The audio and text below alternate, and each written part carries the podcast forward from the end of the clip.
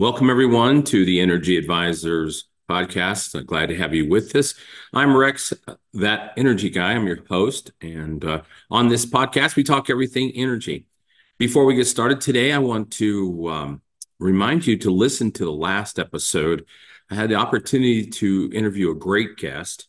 His name was Mike Kruger, and Mike is one of the thought leaders in the entire solar industry, in my opinion, after having a conversation with him. Uh, he is the executive director of the Colorado Solar and Storage Association. So go back and check out that. I guess it's time for me to start numbering these crazy things, but eh, you know, I've never been too much on that, but we'll we'll get started. Okay.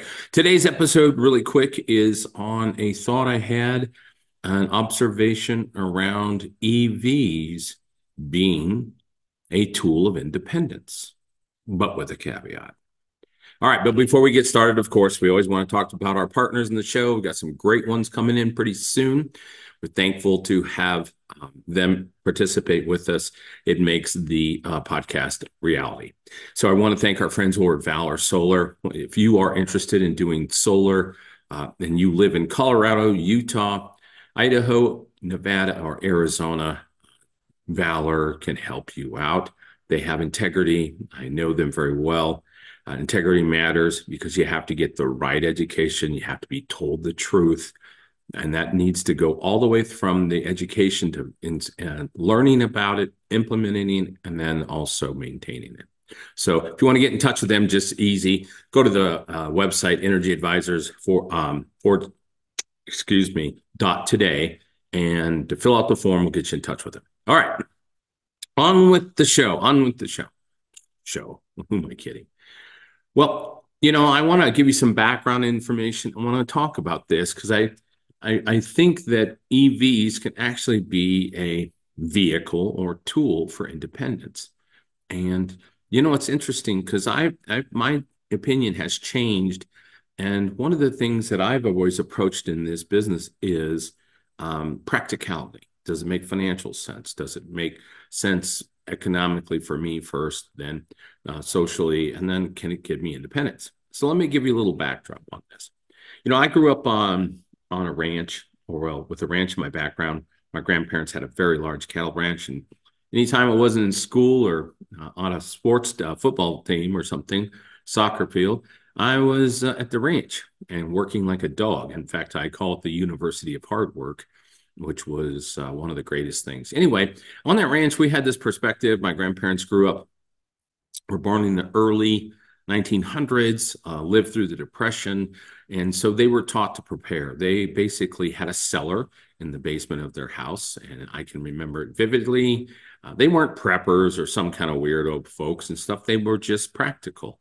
So they stored a large amount of food there, canned things. They had two deep chest freezers uh, full of meats and, and and varieties of things to sustain. And literally, if things had gone to hell in a handbasket, they would have been able to survive for a long time.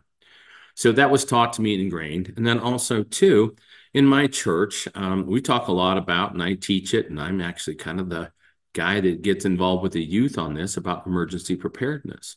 And so, you know, having a 72 hour kit, being able to sustain yourself during an emergency, and hopefully that it's no longer than 72 hours at least, but also long term preparation. So, I'm not some crazy extremist in any direction. I think you need to be practical and all that stuff. So, while, while I was uh, doing my normal morning routine today, and it is February of 2024, I got to thinking about uh, another angle on EVs that I hadn't thought about.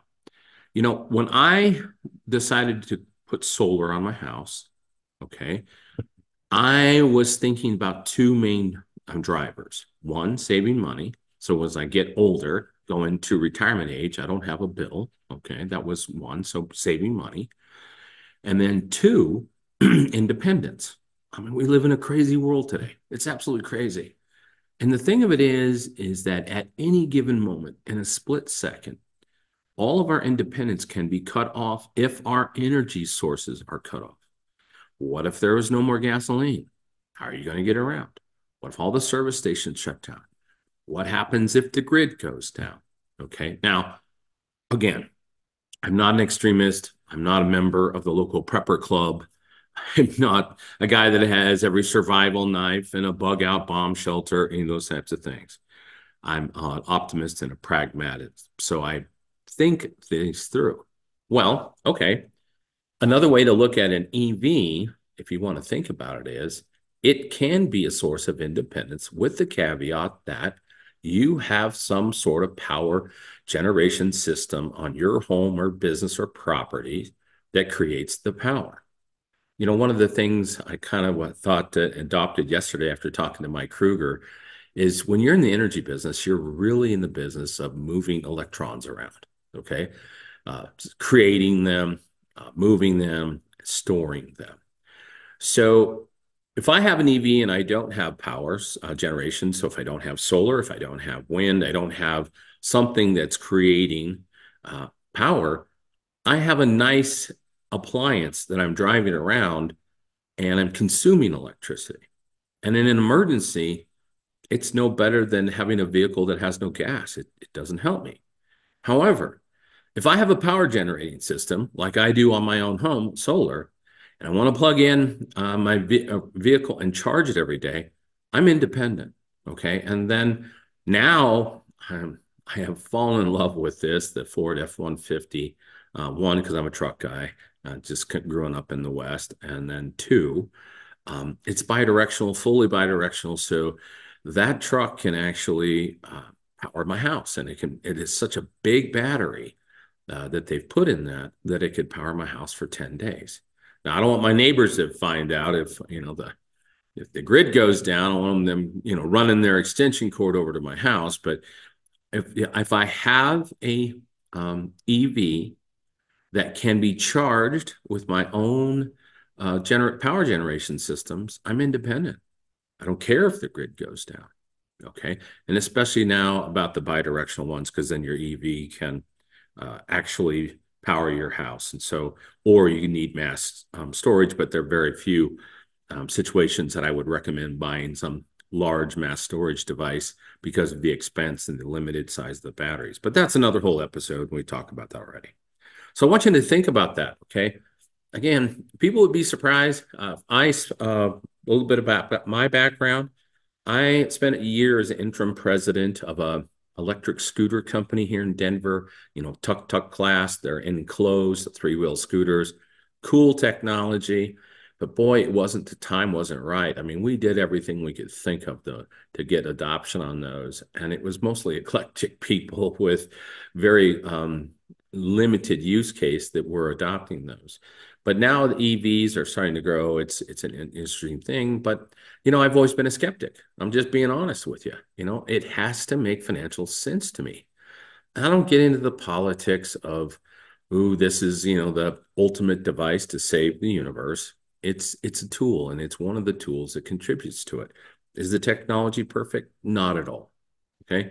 Will it um, work itself out? Absolutely. That's the ingenuity of the human spirit and the human mind. And, and people are going to figure out those things. So it's a good first step.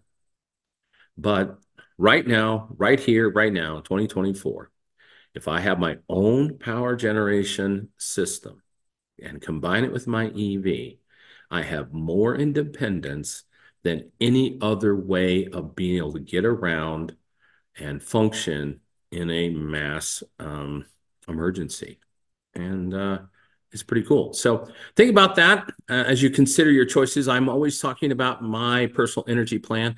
People need to be thinking about this, something that they need to sort of, ah, okay, wait a minute.